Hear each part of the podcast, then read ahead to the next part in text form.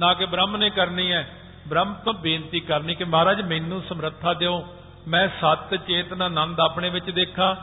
ਉਹੀ ਸਤ ਚੇਤਨ ਆਨੰਦ ਵਿਆਪਕਤਾ ਵਿੱਚ ਹੈ। ਉਹੀ ਸਤ ਚੇਤਨ ਆਨੰਦ ਗੁਰੂ ਗ੍ਰੰਥ ਸਾਹਿਬ ਵਿੱਚ ਹੈ। ਉਹ ਸਾਰੇ ਕਿਤੇ ਵਿਆਪਕ ਹੈ।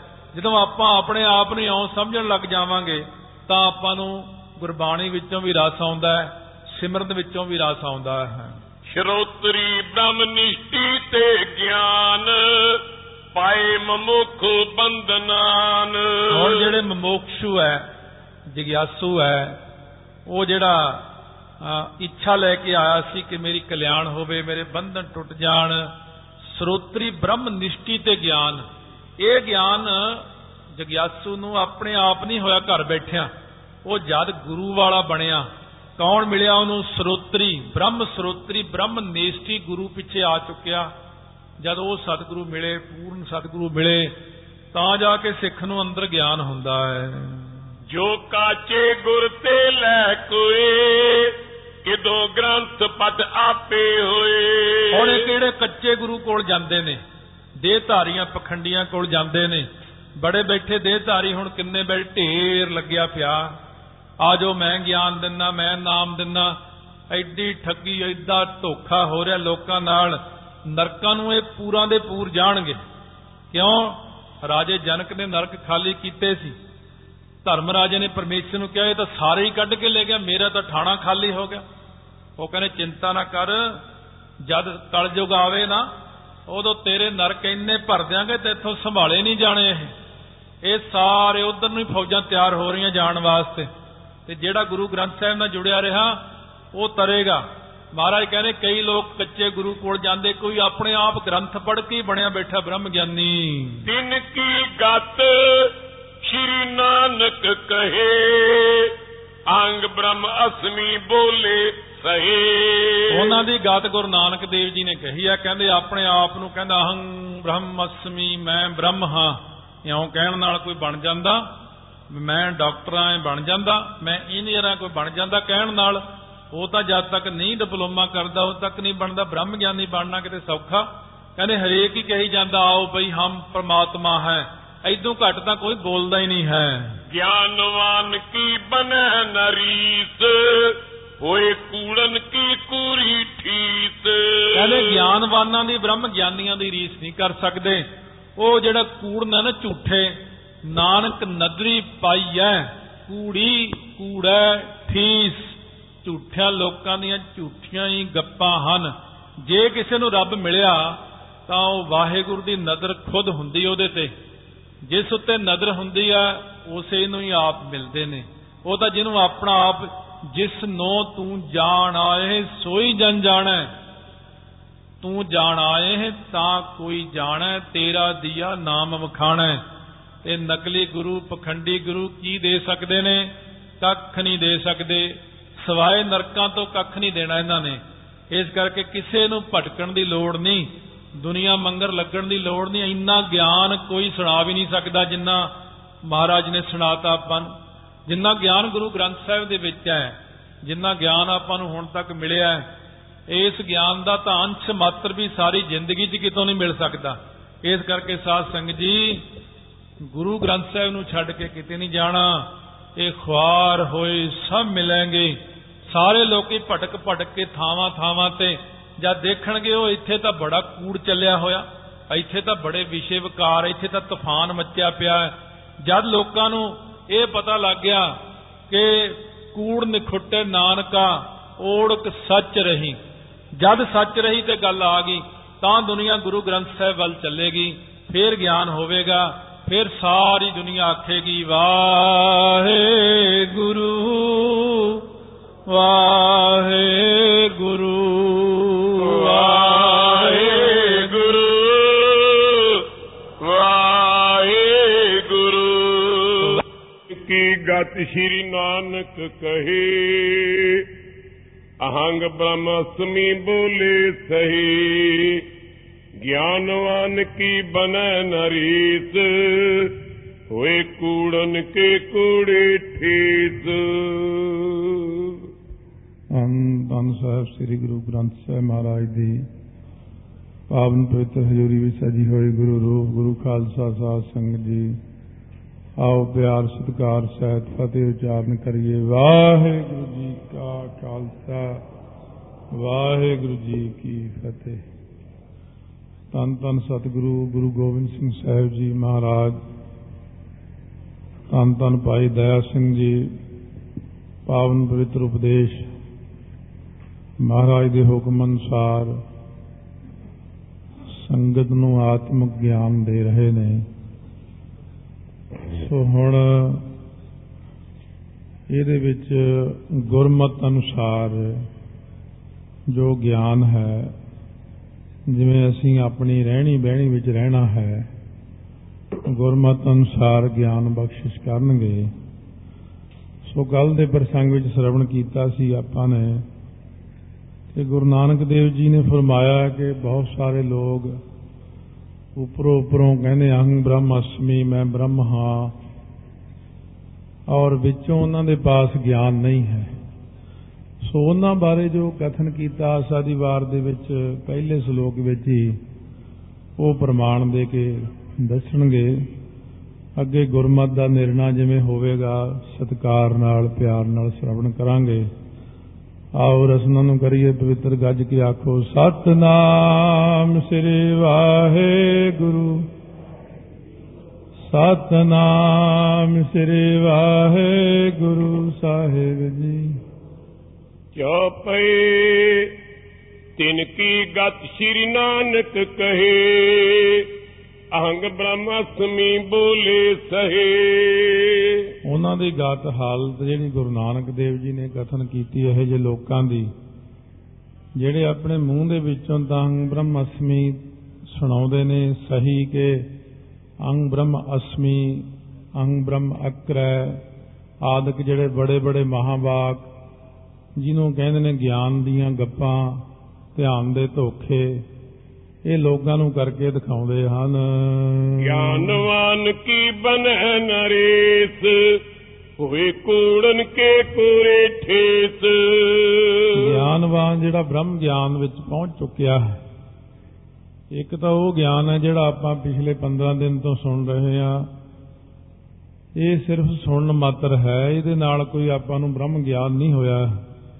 ਇਹ ਤਾਂ ਸਿਰਫ ਇੱਕ ਨਕਸ਼ਾ ਬਣਾ ਕੇ ਦੱਸਿਆ ਕਿ ਇਸ ਤਰ੍ਹਾਂ ਇਸ ਤਰ੍ਹਾਂ ਇਸ ਤਰ੍ਹਾਂ ਕਰਕੇ ਗਿਆਨ ਹੁੰਦਾ। ਸੋ ਮਹਾਰਾਜ ਕਹਿੰਦੇ, ਐਸੇ ਲੋਕ ਜਿਹੜੇ ਇਹੋ ਜਿਹਾ ਗਿਆਨ ਸਿੱਖ ਜਾਂਦੇ ਨੇ, ਨਕਲੀ ਬ੍ਰਹਮ ਗਿਆਨੀ ਬਣ ਜਾਂਦੇ ਨੇ, ਅੰਗ ਬ੍ਰਹਮ ਅਸਮੀ ਕਹਿਣ ਲੱਗ ਜਾਂਦੇ ਨੇ ਬ੍ਰਹਮ ਗਿਆਨੀਆਂ ਦੀ ਰੀਸ ਕਰਦੇ ਨੇ, ਉਹ ਮਹਾਰਾਜ ਕਹਿੰਦੇ, ਸਾਰਾ ਕੁਝ ਝੂਠਿਆਂ ਦੀਆਂ ਝੂਠੀਆਂ ਹੀ ਗੱਪਾਂ ਹਨ। ਨਾਨਕ ਗੁਰੂ ਨ ਚੇਤਨੇ ਮਨ ਆਪਣੇ ਸੁਚੇਤ। ਇਹ ਜੇ ਲੋਕ ਜਿਹੜੇ ਨੇ ਆਪਣੇ ਮਨ ਦੇ ਅੰਦਰ ਸੁਚੇਤ ਹੋ ਕੇ ਸਾਵਧਾਨ ਹੋ ਕੇ ਆਪਣੇ ਗੁਰੂ ਨੂੰ ਯਾਦ ਨਹੀਂ ਕਰਦੇ ਭਾਵ ਨਾਮ ਨਹੀਂ ਜਪਦੇ ਗੁਰਾਂ ਦੀ ਮਰਿਆਦਾ ਨੂੰ ਨਹੀਂ ਕਮਾਉਂਦੇ ਜੋ। ਛੁੱਟੇ ਤਿਲ ਬੁਆੜ ਜਿਉ ਸੁੰਜੇ ਅੰਦਰ ਖੇਤ। ਐਸੇ ਜਿਹੜੇ ਲੋਕ ਨੇ ਸੁੰਨੇ ਖੇਤ ਵਿੱਚ ਜਿਵੇਂ ਇੱਕ ਤਿਲ ਹੁੰਦਾ ਹੈ ਤਿਲਾਂ ਦੀ ਖੇਤੀ ਜ਼ਿਮੀਂਦਾਰ ਕਰਦਾ ਹੈ। ਸੋ ਉਹਦੇ ਬੂਟੇ ਦੇ ਵਿੱਚ ਇੱਕ ਬੂਟਾ ਬੂਆੜ ਤਿਲ ਉਗਦਾ ਹੈ। ਉਹ ਦੂਜਿਆਂ ਤਿਲਾਂ ਨਾਲੋਂ ਵੱਡਾ ਬੂਟਾ ਸੋਹਣਾ ਫੁੱਲ ਸੋਹਣੀ ਡੋਡੀ ਦੇਖਣ ਨੂੰ ਚੰਗਾ ਭਲਾ ਲੱਗਦਾ ਹੈ। ਖੇਤੈ ਅੰਦਰ ਛੁੱਟਿਆ ਕਹੋ ਨਾਨਕ ਸੋਨਾ। ਉਹ ਜ਼ਿਮੀਂਦਾਰ ਜਦੋਂ ਫਸਲ ਵੜਦਾ ਹੈ ਤਿਲਾਂ ਦੀ ਉਹਨੂੰ ਛੱਡ ਜਾਂਦਾ, ਉਹਨੂੰ ਪਛਾਣ ਹੁੰਦੀ ਹੈ। ਕਿ ਇਹ ਤਿਲ ਜਿਹੜਾ ਹੈ, ਤਿਲਾਂ ਦਾ ਬੂਟਾ ਹੈ, ਇਹ ਨਕਲੀ ਹੈ। ਇਸ ਕਰਕੇ ਜਦੋਂ ਉਹਨੂੰ ਛੱਡ ਜਾਂਦਾ ਹੈ, ਇੱਕ ਖੇਤ ਵਿੱਚ ਇਹੋ ਜੇ ਹਜ਼ਾਰ ਕ ਬੂਟਾ 500 ਬੂਟਾ ਰਹਿ ਜਾਂਦਾ ਹੈ, ਉਹਨਾਂ ਦਾ ਕੋਈ ਮਾਲਕ ਨਹੀਂ। ਅਥਵਾ 100 ਮਾਲਕ ਹੈ ਕੋਈ ਵੀ ਆ ਕੇ ਉਹਨਾਂ ਬੂਟਿਆਂ ਨੂੰ ਪੁੱਟ ਕੇ ਅੱਗ ਦਾ ਬਾਲਣ ਬਣਾ ਕੇ ਲੈ ਜਾਂਦਾ ਹੈ। ਫਲੀਐ ਫੁੱਲੀਐ ਬੱਪੜੇ ਪੀਤਨ ਵਿੱਚ ਸਵਾ ਉਹ ਕਹਿੰਦੇ ਫੁੱਲ ਵੀ ਲੱਗਦੇ ਨੇ ਉਹਨੂੰ ਫਲ ਵੀ ਲੱਗਦਾ ਹੈ ਡੋਡੀ ਵੀ ਲੱਗਦੀ ਹੈ। ਜ਼ਿਮੀਦਾਰ ਉਹਨੂੰ ਕਿਉਂ ਨਹੀਂ ਵੜਦਾ ਕਿਉਂ ਛੱਡ ਜਾਂਦਾ ਹੈ? ਕਿਉਂਕਿ ਉਹਦੀ ਡੋਡੀ ਜਦੋਂ ਤੋੜੀਏ ਤੋੜ ਕੇ ਵਿੱਚੋਂ ਜੇ ਖੋਲ ਕੇ ਦੇਖੀਏ ਉਹਦੇ ਅੰਦਰੋਂ ਸਵਾਹ ਨਿਕਲਦੀ ਹੈ। ਉਹਦੇ ਵਿੱਚ ਤਿਲ ਨਹੀਂ ਹੁੰਦੇ। ਇਸੇ ਪ੍ਰਕਾਰ ਜਿਹੜੇ ਨਕਲੀ ਬ੍ਰਹਮ ਗਿਆਨੀ ਬਣ ਜਾਂਦੇ ਨੇ, ਬਾਹਰੋਂ ਬਾਹਰੋਂ ਦੇਖਣ ਨੂੰ ਤਾਂ ਲੱਗਦੇ ਨੇ ਕਿ ਪੂਰਨ ਹੈ, ਮਹਾਤਮਾ ਹੈ। ਓਏ ਹਰ ਕੇ ਸੰਤ ਨਾ ਆਖੀ ਹੈ ਬਾਨਾਰਸ ਕੇ ਠੱਗ। ਦੇਖਣ ਮਾਤਰ ਚੰਗੇ ਭਲੇ ਨੇ, ਸਿਮਲ ਰੁਖ ਸਰਾਏ ਰਾਤ ਦੀਰਗਤ ਮੁਚ ਹੋਏ ਜੇ ਆਵੇ ਆਸ ਕਰ। ਜਾਹੇ ਨਿਰਾਸੇ ਕੇ ਤਫਲ ਫਿੱਕੇ ਫੁੱਲ ਬਕ ਬਕੇ ਕੰਮ ਨਾ ਆਵੇ ਪਤ ਮਿੱਠਤ ਨੀਵੀ ਨਾਨਕਾ ਗੁਣ ਚੰਗਿਆਈਆਂ ਤਤ। ਇਸ ਤਰ੍ਹਾਂ ਮਹਾਰਾਜ ਨੇ ਗੁਰਬਾਣੀ ਅੰਦਰ ਇਹੋ ਜਿਹੇ ਜੀਵਾਂ ਦੇ ਕਈ ਪ੍ਰਮਾਣ ਦਿੰਦੇ ਜਿਹੜੇ ਨਕਲੀ ਬ੍ਰਹਮ ਗਿਆਨੀ ਹੈ ਜੋ ਪਏ ਪੜੇ ਗ੍ਰੰਥ ਬਨ ਬੈਠੇ ਗਿਆਨੀ ਨਾਨਾ ਜੁਗਤ ਨ ਕਰੇ ਬਖਾਨੇ। ਇਸ ਤਰ੍ਹਾਂ ਗ੍ਰੰਥ ਪੜ੍ਹ ਕੇ ਤਾਂ ਬਹੁਤ ਗਿਆਨੀ ਬਣੇ ਬੈਠੇ ਨੇ। ਬੜੇ ਲੋਕ ਉਹਨਾਂ ਦੇ ਪੈਰੀ ਹੱਥ ਲਾਉਣਗੇ। ਬਈ ਇੰਨਾ ਗਿਆਨ ਇੰਨਾ ਗਿਆਨ ਇਸ ਬੰਦੇ ਨੂੰ। ਲੋਕੀ ਤਾਂ ਵਿਸ ਜਾਂਦੇ ਉਹਦੇ ਚਰਨਾਂ ਤੇ। ਪਰ ਮਹਾਰਾਜ ਸੱਚੇ ਪਾਤਸ਼ਾਹ ਕਹਿੰਦੇ ਨੇ, ਉਹ ਅਸਲ ਵਿੱਚ ਉਹ ਨਕਲੀ ਨੇ। ਉਹਨਾਂ ਨੂੰ ਅੰਦਰਲਾ ਗਿਆਨ ਨਹੀਂ ਹੈ। ਉਹਨਾਂ ਕੋਲ ਉਹ ਚੀਜ਼ ਹੀ ਨਹੀਂ ਹੈ ਜਿਹਨੂੰ ਆਪਾਂ ਲੱਭਦੇ ਫਿਰਦੇ ਆਂ ਅੰਗ ਬ੍ਰਹਮਸਮੀ ਕਹੈ ਸੁਨਾਏ। ਤਨ ਹੰਤਾ ਨੇ ਛੁੱਟੀ ਬਲਾਏ। ਉਹ ਕਹਿਣ ਨੂੰ ਲੋਕਾਂ ਨੂੰ ਕਹਿਣਗੇ, ਅੰਗ ਬ੍ਰਹਮ ਅਸਮੀ, ਮੈਂ ਬ੍ਰਹਮ ਹਾਂ, ਮੈਂ ਬ੍ਰਹਮ ਹਾਂ। ਜਾਂ ਸੋਹੰ ਸੋਹੰ ਦਾ ਜਾਪ ਕਰਦੇ ਨੇ। ਪਰ ਜੇ ਉਹਨਾਂ ਨੂੰ ਛੇੜ ਕੇ ਦੇਖੀਏ ਮਾੜਾ ਜਿਹਾ, ਤਾਂ ਮਾੜਾ ਜਿਹਾ ਛੇੜਨ ਦੀ ਲੋੜ ਹੈ। ਫਿਰ ਉਹ ਮੈਂ ਮੈਂ ਕਰਦੇ ਨੇ। ਮਹਾਰਾਜ ਕਹਿੰਦੇ, ਉਹਨਾਂ ਦੀ ਹਉਮੈ ਤਾਂ ਛੁੱਟੀ ਨਹੀਂ, ਮੈਂ, ਮੇਰੀ ਮਮਤਾ, ਮਾਇਆ, ਮੋਹ ਦੇ ਵਿੱਚ ਉਹ ਲੋਕ ਫਸੇ ਹੋਏ ਸੰਸਾਰ ਨੂੰ ਪ੍ਰਚਾਰ ਕਰਦੇ ਹਨ। ਤਿਨ ਮੈਂ ਸਾਰ ਨ ਪਈਤ ਕੈਸੇ ਭਸਮ ਬੁਆਰ ਤਿਲਨ ਮੈਂ ਜੈਸੇ। ਉਹਨਾਂ ਦੇ ਵਿੱਚ ਸਾਰ ਤੱਤ ਨਹੀਂ ਹੈ ਗਿਆਨ ਨਹੀਂ ਹੈ ਅੰਦਰਲਾ ਗਿਆਨ। ਬਾਹਰਲਾ ਗਿਆਨ ਤਾਂ ਕੁਝ ਵੀ ਨਹੀਂ ਕਰ ਸਕਦਾ। ਹਾਂ ਬਾਹਰਲਾ ਗਿਆਨ ਤਾਂ ਇੰਨਾ ਕਿ ਜਿਵੇਂ ਦੀਵਾ। ਤੇ ਅੰਦਰਲਾ ਗਿਆਨ ਹੈ ਇੰਨਾ ਜਿਵੇਂ ਕਰੋੜਾਂ ਸੂਰਜ ਅੰਧਿਆਰੇ ਦੀਪਕ ਚਹੀਆ ਬਾਹਰਲਾ ਗਿਆਨ ਹੈ। ਅੰਧਿਆਰੇ ਵਿੱਚ ਇੱਕ ਦੀਪਕ ਦੀ ਲੋੜ ਹੈ, ਬਾਹਰਲੇ ਗਿਆਨ ਦੀ। ਇੱਕ ਬਸਤ ਅਗੋਚਰ ਲਹੀ ਹੈ ਅੰਦਰ ਆਤਮਕ ਵਸਤੂ ਜਦੋਂ ਪ੍ਰਾਪਤ ਕਰ ਲਈਦੀ ਹੈ, ਘਟ ਦੀਪਕ ਰਹਿਆ ਸਮਾਈ। ਉਹ ਬਾਹਰਲਾ ਜਿਹੜਾ ਗਿਆਨ, ਬਾਹਰਲਾ ਦੀਵਾ ਹੈ, ਉਹ ਤਾਂ ਖਤਮ ਹੀ ਹੋ ਜਾਂਦਾ ਹੈ, ਵਿੱਚੇ ਲੀਨ ਹੋ ਜਾਂਦਾ ਹੈ। ਬਾਹਰਲੇ ਗਿਆਨ ਦੀ ਹੁਣ ਲੋੜ ਨਹੀਂ ਪੈਂਦੀ। ਕਿਉਂਕਿ ਬਾਹਰਲੇ ਗਿਆਨ ਨਾਲ ਸਾਨੂੰ ਅੰਦਰ ਤੱਕ ਜਾਣ ਲਈ ਮਦਦ ਮਿਲੀ ਹੈ। ਪਰ ਜਿਹੜੇ ਲੋਕ ਕੇਵਲ ਬਾਹਰਲੇ ਗਿਆਨ ਨੂੰ ਹੀ ਚੁੱਕੀ ਫਿਰਦੇ ਨੇ, ਅੰਤਰੀਵ ਗਿਆਨ ਨਹੀਂ ਹੈ। ਉਹਨਾਂ ਦੇ ਅੰਦਰੋਂ ਮਾਨੋ ਜਿਵੇਂ ਮਹਾਰਾਜ ਨੇ ਪ੍ਰਮਾਣ ਦਿੱਤਾ ਹੈ, ਬਾਹਰ ਗਿਆਨ, ਧਿਆਨ, ਇਸ਼ਨਾਨ, ਅੰਤਰ ਵਿਆਪੈ ਲੋਭ ਸੁਆਨ ਅੰਤਰ ਅਗਨ, ਬਾਹਰ ਤਨ ਸਵਾ ਗਲ ਪਾਥਰ ਕੈਸੇ ਤਰੈ ਅਥਾਹ। ਇਸ ਕਰਕੇ ਐਸੇ ਲੋਕ ਅੰਦਰੋਂ ਸਵਾਹ ਦੇ ਭਰੇ ਹੋਏ ਨੇ। ਕਿਤੋਂ ਗਿਆਨ ਬ੍ਰਿਤਿਕਾ ਚੀ ਰਹੇ ਫਿਰਤਾ ਭਲੇ ਨ ਮਨ ਨੇ ਲਹੇ। ਜਾਂ ਕਿਦੋਂ ਗਿਆਨ ਦੀ ਬਿਰਤੀ ਹਲੇ ਕੱਚੀ ਰਹਿ ਗਈ। ਪਹਿਲਾਂ ਹੀ ਮੱਥਾ ਟਿਕਾਉਣ ਦੀ ਪੈ ਗਈ। ਭਈ ਹੁਣ ਮਾੜਾ ਜਿਹਾ ਗਿਆਨ ਹੋ ਗਿਆ ਰਿੱਧੀ ਸਿੱਧੀਆਂ ਆ ਗਈਆਂ। ਜਦੀ ਲੋਕਾਂ ਨੂੰ ਕਹਿੰਦਾ ਮੈਂ ਬ੍ਰਹਮ ਗਿਆਨੀ ਬਣ ਗਿਆ। ਉਹਦਾ ਸਾਰਾ ਗਿਆਨ ਕੱਚਾ ਰਹਿ ਗਿਆ ਤੇ ਪਹਿਲਾਂ ਹੀ ਬਿਰਤੀ ਤਾਂ ਟਿਕੀ ਨਹੀਂ ਨਾ ਮਨ ਟਿਕਿਆ ਹੈ। ਉਹ ਪਹਿਲਾਂ ਹੀ ਬੜੇ ਬ੍ਰਹਮ ਗਿਆਨੀਆਂ ਦੀ ਰੀਸ ਕਰਦਾ ਹੈ। ਕਰਮਨ ਮੈਂ ਨਿਸੰਗ ਹੋਏ ਵਰਤਾ ਬਹਿ ਸੁ ਜਨਮ ਮਰਨ ਕੀ ਸਰਤਾ। ਉਹ ਫਿਰ ਕਰਮਾਂ ਦੇ ਵਿੱਚ ਨਿਸੰਗ ਹੋ ਕੇ ਵਰਤਦਾ ਹੈ। ਜੰਮਣ ਤੇ ਮਰਨ ਦੀ ਸਰਤਾ ਹੁੰਦੀ ਨਦੀ। ਇਹ ਨਦੀ ਦੇ ਪ੍ਰਵਾਹ ਵਿੱਚ ਆਪ ਵੀ ਰੁੜ ਜਾਂਦਾ ਹੈ। ਆਪ ਡੁੱਬੇ ਚੌਂ ਵੇਦ ਮੇ ਚੇਲੇ ਦੀਏ ਰੁੜਾਏ। ਸੁਨੋ ਖਾਲਸਾ ਸਤਗੁਰ ਮਤ ਕੋ ਜਿਸ ਤੇ ਜੀਵ ਪਾਏ ਸਦਗਤ ਕੋ। ਕਹਿੰਦੇ ਸੁਣਾਇਆ ਸੀ ਤੁਹਾਨੂੰ ਅੰਤਰੀਵ ਗਿਆਨ। ਹੁਣ ਖਾਲਸਾ ਜੀ ਸਤਿਗੁਰੂ ਦਾ ਮਤ ਸੁਣੋ ਕੀ ਕਹਿੰਦਾ ਗੁਰਮਤ ਕੀ ਹੈ? ਜਿਹਦੇ ਕਰਕੇ ਜੀਵ ਨੂੰ ਸਦਾ ਲਈ ਬ੍ਰਹਮ ਦੇ ਵਿੱਚ ਵਾਸਾ ਮਿਲਦਾ ਹੈ। ਕਲਿਆਣ ਹੋ ਜਾਂਦਾ ਹੈ। ਵੇਦ ਸ਼ਾਸਤਰ ਸੋ ਵੇਦ ਸ਼ਾਸਤਰ ਕੋ ਸਾਰ ਨਿਕਾਰਾ ਹਿਤ ਸਿੱਖਨ ਸਤਗੁਰ ਉਚਾਰਾ। ਸੋ ਮਹਾਰਾਜ ਸੱਚੇ ਪਾਤਸ਼ਾਹ ਨੇ ਗੁਰਸਿੱਖਾਂ ਵਾਸਤੇ ਸਾਰੇ ਗ੍ਰੰਥਾਂ ਦਾ ਸਾਰ ਤਤ ਕੀ ਸਾਰ ਤਤ? ਸਿਮਰਤ ਵੇਦ ਪੁਰਾਣ ਪੁਕਾਰਨ ਪੋਥੀਆਂ ਨਾਮ ਬਿਨਾ ਸਭ ਕੂੜ ਗੱਲ ਹੀ ਹੋਚੀਆਂ।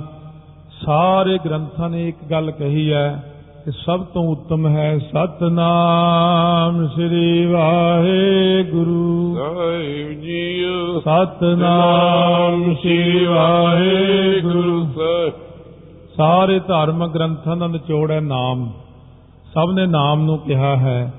ਇਸ ਕਰਕੇ ਸਤਿਗੁਰੂ ਜੀ ਨੇ ਸਾਰਾ ਸਿਧਾਂਤ ਨਾਮ ਦੇ ਉੱਤੇ ਰੱਖਿਆ ਸ਼ੁਰੂ ਦੇ ਵਿੱਚ ਇੱਕ ਓੰਕਾਰ ਸਤ ਨਾਮ ਫਿਰ ਅਖੀਰ ਤੇ ਨਾਨਕ ਨਾਮ ਮਿਲੈ ਤਾਂ ਜੀਵਾ, ਤਨ ਮਨ ਥੀਵੈ ਹਰਿਆ, ਨਾਨਕ ਕੈ ਘਰ ਕੇਵਲ ਨਾਮ।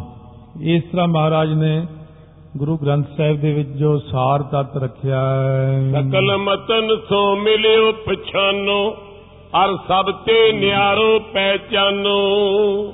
ਆਪਣਾ ਮਤ ਸਾਰਿਆਂ ਮਤਾਂ ਨਾਲ ਮਿਲਿਆ ਵੀ ਜਾਣੋ ਔਰ ਵੱਖਰਾ ਵੀ ਜਾਣੋ। ਕਿਉਂਕਿ ਸਾਰੇ ਮਤਾਂ ਨਾਲ ਤਾਂ ਮਿਲਿਆ ਕਿ ਨਾਮ ਦੀ ਮਹਾਨਤਾ ਹੈ। ਪਰ ਵਿਸ਼ੇਸ਼ ਕਰਕੇ ਹਰ ਹਰ ਕਥਾ ਨਿਰਾਲੀ, ਨਿਰਾਲਾ ਵੀ ਹੈ। ਨਿਆਰਾ ਪੁਣਾ ਵੀ ਹੈ ਜਬਲਾ ਖਾਲਸਾ ਰਹਿ ਨਿਆਰਾ। ਕਿਉਂਕਿ ਨਿਆਰਾ ਪੁਣਾ ਜਿਹੜਾ ਹੈ, ਉਹ ਦੂਜਿਆਂ ਨਾਲੋਂ ਬਹੁਤ ਵੱਡੀ ਵਿਸ਼ੇਸ਼ਤਾ ਜਿਹੜੀ ਹੈ, ਨਾਮ, ਦਾਨ, ਇਸ਼ਨਾਨ ਇਹ ਸਾਰਿਆਂ ਨਾਲੋਂ ਵੱਡੀ ਵਿਸ਼ੇਸ਼ਤਾ ਰੱਖੀ ਹੈ। ਜਾਤ ਸ਼੍ਰਿੰਖਲਾ ਅਰ ਜਗ ਲਾਜਾ ਇਨ ਤੇ ਦੁਖ ਕੈ ਦਾਰਦ ਸਾਜਾ। ਜਿਹੜਾ ਜਾਤਾਂ ਦੇ ਬੰਧਨ ਨੇ ਇਹਨਾਂ ਦੇ ਸੰਗਲ ਪਏ ਨੇ ਜਗਤ ਦੀ ਲਾਜ ਲੱਜਿਆ ਸ਼ਰਮ ਅਤੇ ਇਹਨਾਂ ਕਰਕੇ ਜਿਹੜਾ ਦਿਲਦਰ ਪਿਆ ਹੋਇਆ ਜੀਵਾਂ ਨੂੰ। ਨਿਕਸਨ ਚਿਓ ਲੈਨ ਸੁਖ ਹੇਤ ਤਜ ਕੁਟੰਬ ਕੋ ਬਨਿਓ ਸੁਚੇਤ। ਸੋ ਸੁਖ ਲੈਣ ਵਾਸਤੇ ਇਹਨਾਂ ਵਿੱਚੋਂ ਨਿਕਲਣ ਲਈ ਸੁਚੇਤ ਹੋਇਆ ਆਪਣੇ ਪਰਿਵਾਰ ਨੂੰ ਛੱਡ ਕੇ। ਕਬਿਤ ਸਦਨ ਕੀ ਕਾਰ ਹੋਤ ਅਨਕ ਪ੍ਰਕਾਰ ਬੋ ਘਰ ਦੇ ਜਿਹੜੇ ਕੰਮ ਨੇ ਉਹ ਤਾਂ ਆਪਣੇ ਬਹੁਤ ਸਾਰੇ ਕੰਮ ਜਿਹੜੇ ਨਾ ਮੁੱਕਣ ਵਾਲੇ। ਕਰਤ ਕਰਤ ਹਾਰ ਜਾਤ ਦੁਖੀ ਮਨ ਮੈਂ। ਮਨ 'ਚ ਬੜਾ ਦੁਖੀ ਹੁੰਦਾ ਹੈ, ਕੰਮ ਕਰਦਿਆਂ ਕਰਦਿਆਂ ਹਾਰ ਜਾਂਦਾ ਹੈ ਥੱਕ ਜਾਂਦਾ ਹੈ ਇੱਕ ਦਿਨ ਮੰਜੇ ਤੇ ਲੰਮਾ ਪੈ ਜਾਂਦਾ ਹੈ। ਕਹਿੰਦਾ ਮੈਂ ਜ਼ਿੰਦਗੀ 'ਚ ਬੜਾ ਕੰਮ ਕੀਤਾ ਬੜਾ ਕੰਮ ਕੀਤਾ। ਅੰਤ ਨੂੰ ਇਹ ਜੀਵ ਡਿੱਗ ਪੈਂਦਾ ਹੈ। ਸੁਨ ਕੈਸੋ ਪੰਥ ਕੀ ਵਡਾਈ ਆਇਓ ਖਾਲਸੇ ਮੈਂ। ਜਦੋਂ ਇਹ ਜੀਵ ਨੇ ਪੰਥ ਦੀ ਵਡਿਆਈ ਸੁਣੀ ਮਹਿਮਾ ਸੁਣੀ ਤਾਂ ਉਸ ਵਕਤ ਗੁਰਾਂ ਦੇ ਮਾਰਗ ਨੂੰ ਸੁਣ ਕੇ ਕਿ ਗੁਰਮਤ ਗਾਡੀ ਰਾਹ ਚਲਾਇਆ। ਆ ਗੁਰਸਿੱਖੀ ਦੇ ਮਾਰਗ ਦੀ ਮਹਿਮਾ ਸੁਣ ਕੇ ਖਾਲਸੇ ਦੇ ਵਿੱਚ ਪ੍ਰਵੇਸ਼ ਹੋ ਗਿਆ। ਜੀਵ ਕਾ ਚੀਚਾ ਬਸ ਰਹੀ ਰਹਿਨ ਦਿਨ ਮੈਂ। ਸੋ ਜੀਵਕਾ ਤੋਂ ਭਾਵ ਹੁੰਦੀ ਰੋਜੀ ਰੋਟੀ ਦੀ ਚਾਹ ਮਨ ਦੇ ਅੰਦਰ ਬਸਦੀ ਹੈ ਬੰਦੇ ਦੇ ਰਾਤ ਦਿਨ ਰੋਟੀ ਕਿੱਥੋਂ ਖਾਈਏ? ਅੰਮ੍ਰਿਤ ਕੋ ਪਾਨ ਕੀਨ ਗੁਰਬਾਨੀ ਹਿਰਦੇ ਫੀਨ ਅੰਮ੍ਰਿਤ ਪਾਨ ਕੀਤਾ ਫਿਰ ਅੰਮ੍ਰਿਤ ਛਕਿਆ ਗੁਰਬਾਣੀ ਦੇ ਨਾਲ ਹਿਰਦੇ ਦੇ ਅੰਦਰ ਇਹਦਾ ਹਿਰਦਾ ਪੜ ਪੜ ਗੁਰਬਾਣੀ ਚਿਮ ਚਿਮ ਵਰਸੈ ਅੰਮ੍ਰਿਤ ਧਾਰਾ ਮਨ ਪੀਵੈ ਸੁਣ ਸ਼ਬਦ ਵਿਚਾਰਾ ਕਿਉਂ ਬਾਣੀ ਦੀ ਵਿਚਾਰ ਨਾਲ ਮਨ ਭਿੱਜ ਗਿਆ। ਸਿੰਘ ਨਾਮ ਲੀਨ ਭਇਓ ਵੀਰ ਧੀਰ ਰਨ ਮੈਂ। ਕਿਉਂ ਗੁਰਾਂ ਨੇ ਇਹਦੇ ਨਾਮ ਦੇ ਨਾਲ ਸਿੰਘ ਲਾ ਦਿੱਤਾ ਹੈ। ਮੈਦਾਨੇ ਜੰਗ ਦੇ ਵਿੱਚ ਵੀਰ ਯੋਧਾ ਬਣ ਗਿਆ ਧੀਰਜ ਧਰ ਕੇ। ਇਸ ਲੋਕ ਵਿਖੈ ਸੁਖ ਪਾਏ, ਸਭ ਭੰਤਨ ਕੋ ਇਸ ਤਰ੍ਹਾਂ ਅੰਮ੍ਰਿਤਧਾਰੀ ਹੋ ਗਿਆ ਅਸਲੀ। ਨਕਲੀ ਵੀ ਹੁੰਦਾ ਹੈ। ਅਸਲ ਵਿੱਚ ਜਣਾਉਂਦੇ ਨੇ ਅੰਮ੍ਰਿਤਧਾਰ। ਅੰਮ੍ਰਿਤ ਜਦੋਂ ਹਿਰਦੇ 'ਚ ਚੋਣ ਲੱਗ ਪਿਆ, ਮਰਿਆਦਾ ਅਨੁਸਾਰ ਪ੍ਰੇਤਾਂ ਤੋਂ ਬਚ ਕੇ ਪੱਕਾ ਮਰਿਆਦਾ ਵਿੱਚ ਬਹੁਤ ਪੱਕਾ ਹੈ। ਇੱਕ ਸੂਤ ਭਰ ਵੀ ਇੱਧਰ ਉੱਧਰ ਨਹੀਂ ਹੁੰਦਾ ਉਹ ਜਦੋਂ ਇਸ ਤਰ੍ਹਾਂ ਮਰਿਆਦਾ ਦੇ ਵਿੱਚ ਪੱਕਾ ਹੋਇਆ ਇਸ ਲੋਕ ਦੇ ਸੁੱਖ ਮਿਲ ਗਏ। ਸਾਦਰ ਸੁਜਾਤ ਹੈ ਪਰਲੋਕ ਸੁਰਗਨ ਮੈਂ। ਸੋ ਸਹਿਤ ਆਦਰ ਦੇ ਫਿਰ ਪਰਲੋਕ ਨੂੰ ਵੀ ਜਾਂਦਾ ਹੈ। ਉਥੇ ਦੇਵਤੇ ਦਾ ਸਤਿਕਾਰ ਕਰਦੇ ਹੈ ਜੋ ਪਏ ਦਸੋਂ ਗੁਰਨ ਕੀ ਸ਼ਰਨੀ ਪਰੇ ਵਿਬਿਦ ਬਿਦਨ ਤੇ ਪ੍ਰਾਨੀ ਤਰੇ। ਜਿਹੜੇ ਦਸਾਂ ਗੁਰਾਂ ਦੀ ਸ਼ਰਨੀ ਪਏ ਨੇ ਅੱਜ ਤੱਕ ਪਹਿਲੇ ਪਾਤਸ਼ਾਹ ਤੋਂ ਲੈ ਕੇ ਜਿਨ੍ਹਾਂ ਦਾ ਅੱਜ ਜੋਤੀ ਜੋਤ ਸਮਾਉਣ ਦਾ ਦਿਹਾੜਾ, ਧੰਨ ਗੁਰੂ ਨਾਨਕ ਦੇਵ ਜੀ ਮਹਾਰਾਜ।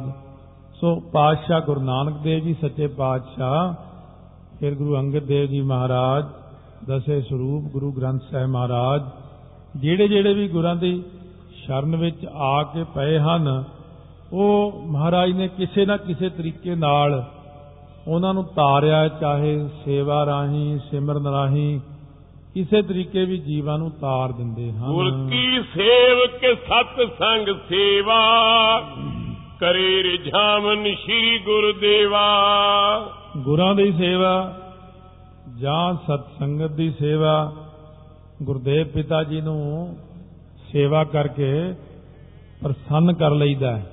ਸੇਵਾ ਸੰਗਤ ਦੀ ਕਰੋ ਜਾਂ ਗੁਰੂ ਗ੍ਰੰਥ ਸਾਹਿਬ ਦੀ ਸੇਵਾ ਇਸ ਤਰ੍ਹਾਂ ਸਤਿਗੁਰੂ ਜੀ ਪ੍ਰਸੰਨ ਹੁੰਦੇ ਨੇ ਕੋ ਨਿਜ ਘਰ ਤੇ ਪ੍ਰੇਮ ਉਪਾਏ ਛਾਦਨ ਭੋਜਨ ਦੇ ਸਮਦਾਏ ਕੋਈ ਕਿਸੇ ਨੂੰ ਇਉਂ ਤਾਰਦੇ ਨੇ ਕਿ ਆਪਣੇ ਘਰੋਂ ਪ੍ਰੇਮ ਦੇ ਨਾਲ ਬਸਤਰ ਲਿਆਇਆ ਕੋਈ ਪ੍ਰਸ਼ਾਦੇ ਲਿਆਇਆ ਕੋਈ ਲੰਗਰ ਵਿੱਚ ਲਿਆ ਕੇ ਆਟਾ ਪਾਉਂਦਾ ਦਾਲਾਂ ਦੀ ਸੇਵਾ ਕਰਦਾ।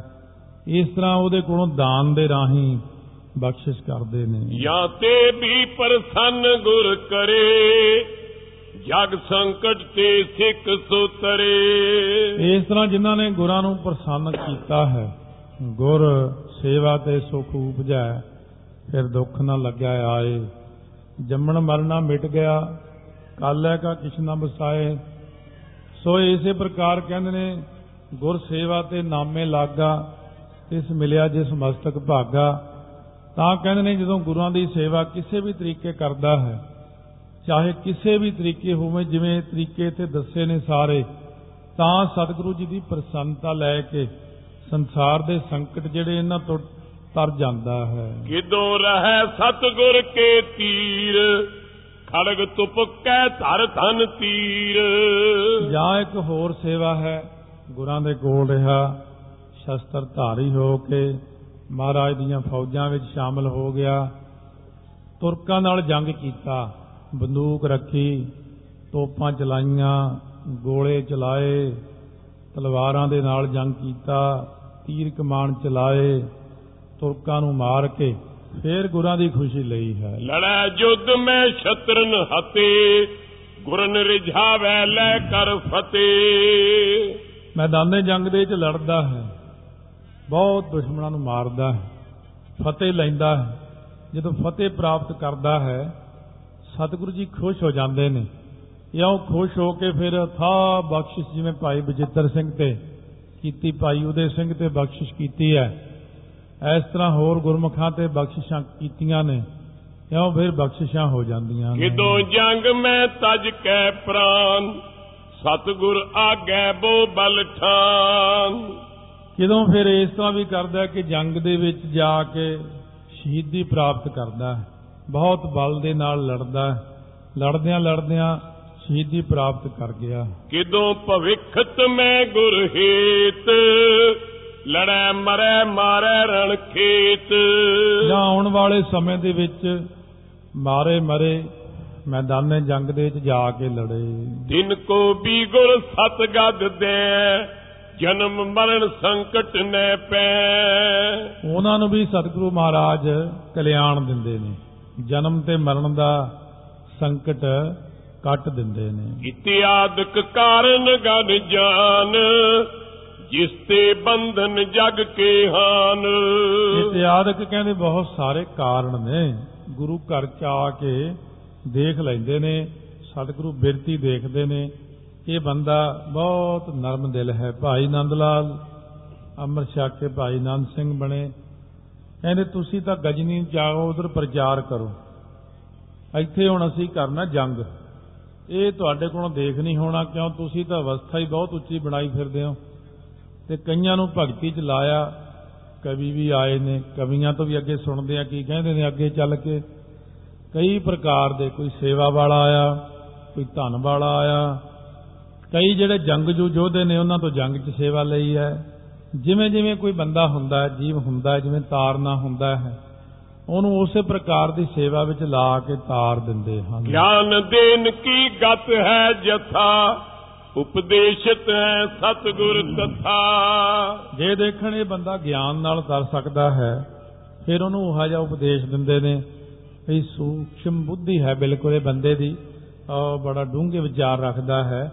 ਉਹਨੂੰ ਉਸ ਤਰੀਕੇ ਨਾਲ ਤਾਰ ਦਿੰਦੇ ਨੇ। ਸੋ ਮੈਂ ਬਰਨੋ ਭਲੀ ਪ੍ਰਕਾਰ ਸੁਨੋ ਖਾਲਸਾ ਸਭ ਨਿਰਧਾਰ। ਸੋ ਕਹਿੰਦੇ ਖਾਲਸਾ ਜੀ ਸਾਰੇ ਜਣੇ ਸੁਣੋ ਚੰਗੀ ਤਰ੍ਹਾਂ ਵਿਚਾਰ ਕੇ ਉਹ ਮੈਂ ਹੁਣ ਅੱਗੇ ਵਰਣਨ ਕਰਦਾ ਹਾਂ। ਦੋਹੇਰਾ ਸਵਾ ਜਾਮ ਕੈ ਜਾਮ ਨਿਸ ਖਟ ਘਟਕਾ ਕੈ ਚਾਰ। ਇਸ ਪ੍ਰਕਾਰ ਨਾਲ ਹੁਣ ਪਹਿਲੀ ਪੰਜਾਵੇਂ ਪ੍ਰਸੰਗ ਜਿਹਦਾ ਨੇ ਗੁਰਮਤ ਦਾ ਗਿਆਨ ਨਿਰਣੈ ਇਹ ਸ਼ੁਰੂ ਹੋਇਆ ਹੈ। ਇਹ ਚ ਪਹਿਲਾ ਹੈ ਇਸ਼ਨਾਨ। ਇਸ਼ਨਾਨ ਸਿੱਖ ਨੂੰ ਸਵਾ ਪਹਿਰ ਦੇ ਤੜਕੇ 2:30 ਵਜੇ ਦੇ ਕਰੀਬ ਸਵਾ 2 2:30 ਕਹਿ ਜਾਮ ਨਿਸ, ਜਾਂ 3 ਵਜੇ, ਜਾਂ ਖਟ ਘਟਕਾ 6 ਘੜੀਆਂ ਰਹਿੰਦਿਆਂ ਦਿਨ 4 ਵਜੇ ਜਾਂ 4 ਘੜੀਆਂ ਰਹਿੰਦਿਆਂ 4:30 ਵਜੇ। ਇੰਨੇ ਕ ਟਾਈਮ ਵਿੱਚ ਉੱਠ ਕੇ ਇਹ ਹੁਣ ਵੰਡੀਆਂ ਇਸ ਤਰ੍ਹਾਂ ਨੇ, ਜਿਨ੍ਹਾਂ ਕੋਲ ਸਮਾਂ ਹੈ, ਉਹ ਪਹਿਲੇ ਪੈਰ ਵੀ ਉੱਠ ਸਕਦੇ ਨੇ। ਕਈਆਂ ਦੇ ਕੋਲ ਗ੍ਰਸਤੀ ਬੰਦੇ ਨੇ ਕੰਮਕਾਰ ਜ਼ਿਆਦੇ ਆ, ਉਹਨਾਂ ਨੂੰ ਤਾਂ 3 ਵਜੇ 3:30 ਵਜੇ 4 ਵਜੇ, ਫਿਰ 4:30 ਇਦੋਂ ਲੇਟ ਨਹੀਂ ਹੋਣਾ ਕਹਿੰਦੇ। ਇਸ ਤਰ੍ਹਾਂ ਭਾਈ ਸਾਰੇ ਆਪਣੇ ਸਮੇਂ ਅਨੁਸਾਰ ਇਸ਼ਨਾਨ ਕਰਿਆ ਕਰੋ। ਸੋਚ ਇਸ਼ਨਾਨੈ ਸਿੱਖ ਤਨ ਧਰਤਾ ਸਰ ਬਰਬਾਰ।